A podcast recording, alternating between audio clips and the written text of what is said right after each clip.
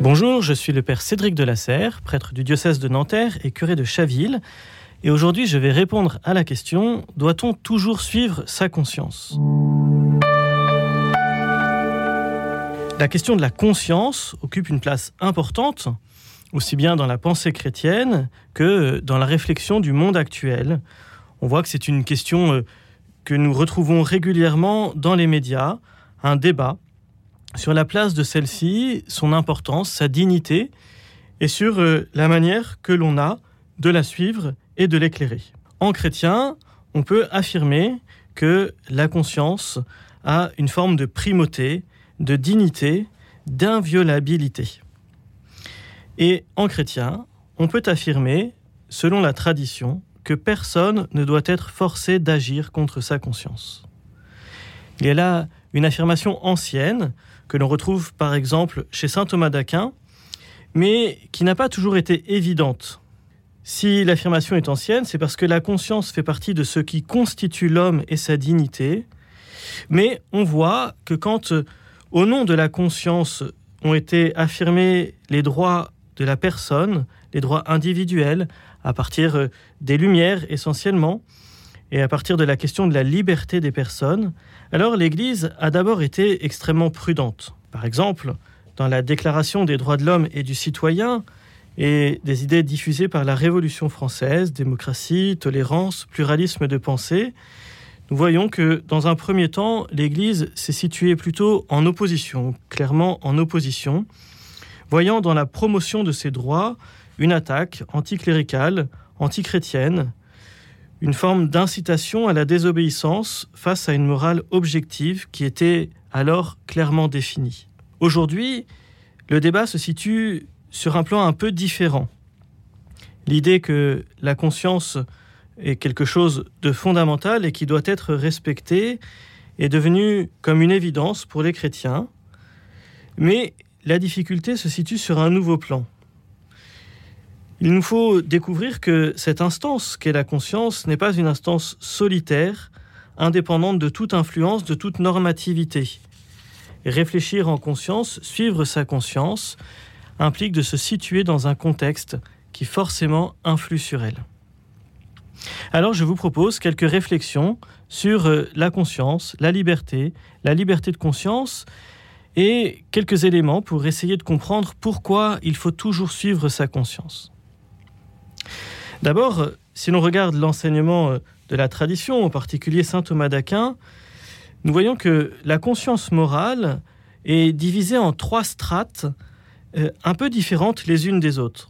Une première strate, la strate la plus fondamentale, que certains appellent la conscience habituelle, ou, pour prendre un mot technique, la syndérèse, qui est comme la cime de l'âme, la partie la plus élevée de l'âme, cette idée que chez tout homme, même profondément marqué par le péché, il y a une idée innée du bien et du mal.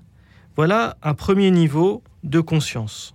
Après ce niveau-là, il y a un deuxième niveau qui concerne le processus de découverte du bien particulier, du bien qui doit être fait, du mal à éviter. C'est ce qu'on appelle le niveau du raisonnement moral. Ce niveau-là n'est pas inné, mais il est acquis par l'éducation. Plus finement encore, il y a le niveau qui correspond au jugement spécifique du bien que je dois faire dans une situation particulière. Après avoir posé un jugement moral général, qu'est-ce qui est bien, qu'est-ce qui est mal, alors on est invité chacun dans le concret de notre vie à savoir poser un acte dans telle situation, tel cadre très précis. C'est là qu'il nous faut prendre des décisions concrètes qui nous engagent et que l'on doit donc éclairer.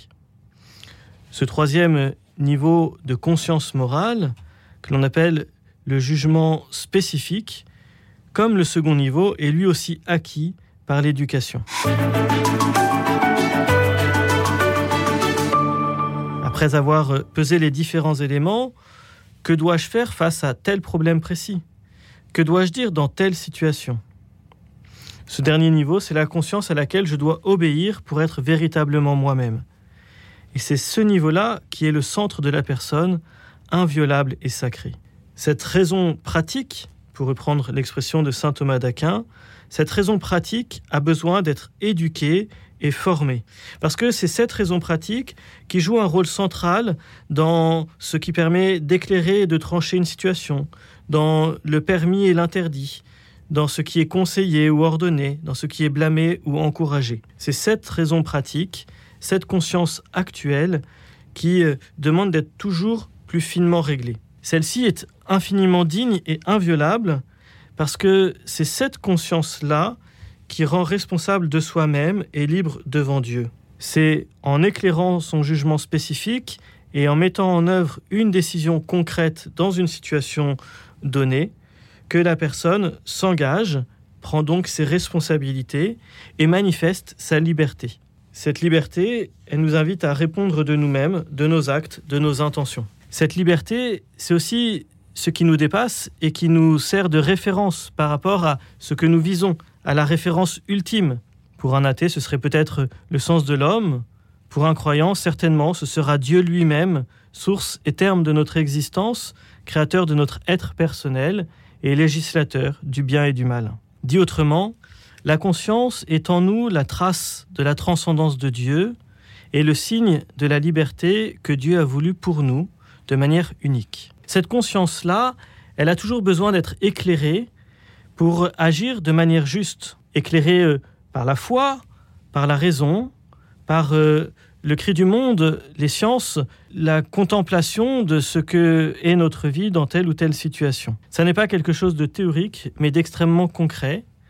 Ça n'est pas quelque chose d'imperméable aux modes, aux idéologies du temps, et c'est donc quelque chose qui doit aussi euh, se libérer. Pour éclairer l'importance et la dignité de cette conscience, il y a euh, un personnage de l'histoire que je trouve particulièrement signifiant, probablement prophétique, parce que très actuel alors qu'il a vécu au XVIe siècle. Il s'agit de Thomas More, chancelier du roi d'Angleterre Henri VIII, décapité en 1535 pour avoir voulu être fidèle à sa conscience. Celle-ci, profondément éclairée par une étude très sérieuse de l'enseignement de l'Église et de la loi, celle-ci très éclairée par une intelligence vive de ce Thomas More qui était un grand érudit, cette conscience interdisait à Thomas More de reconnaître dans le roi d'Angleterre qu'il était l'autorité suprême de l'Église en Angleterre. Et alors, sa conscience lui a poussé à rester fidèle à lui-même en se positionnant contre la volonté du roi, dont il se voulait cependant un bon serviteur. Ce qui est extrêmement moderne et inspirant chez Thomas More, c'est que dans les dialogues qui nous ont été rendus, de ces dialogues en particulier avec sa fille, il signifie la solitude de la conscience devant Dieu. C'est sa conscience personnelle qui l'a poussé à ne pas reconnaître l'autorité du roi d'Angleterre sur l'Église en Angleterre, mais il admettait très volontiers que si la conscience d'un autre le poussait à penser autrement, alors il fallait qu'il agisse autrement. Voilà quelque chose qui peut nous inspirer chacun dans notre vie, dans les discernements que nous avons à mener. Éclairons notre conscience toujours plus, toujours plus finement, et suivons-la pour être véritablement libres devant Dieu et responsables de nos actes.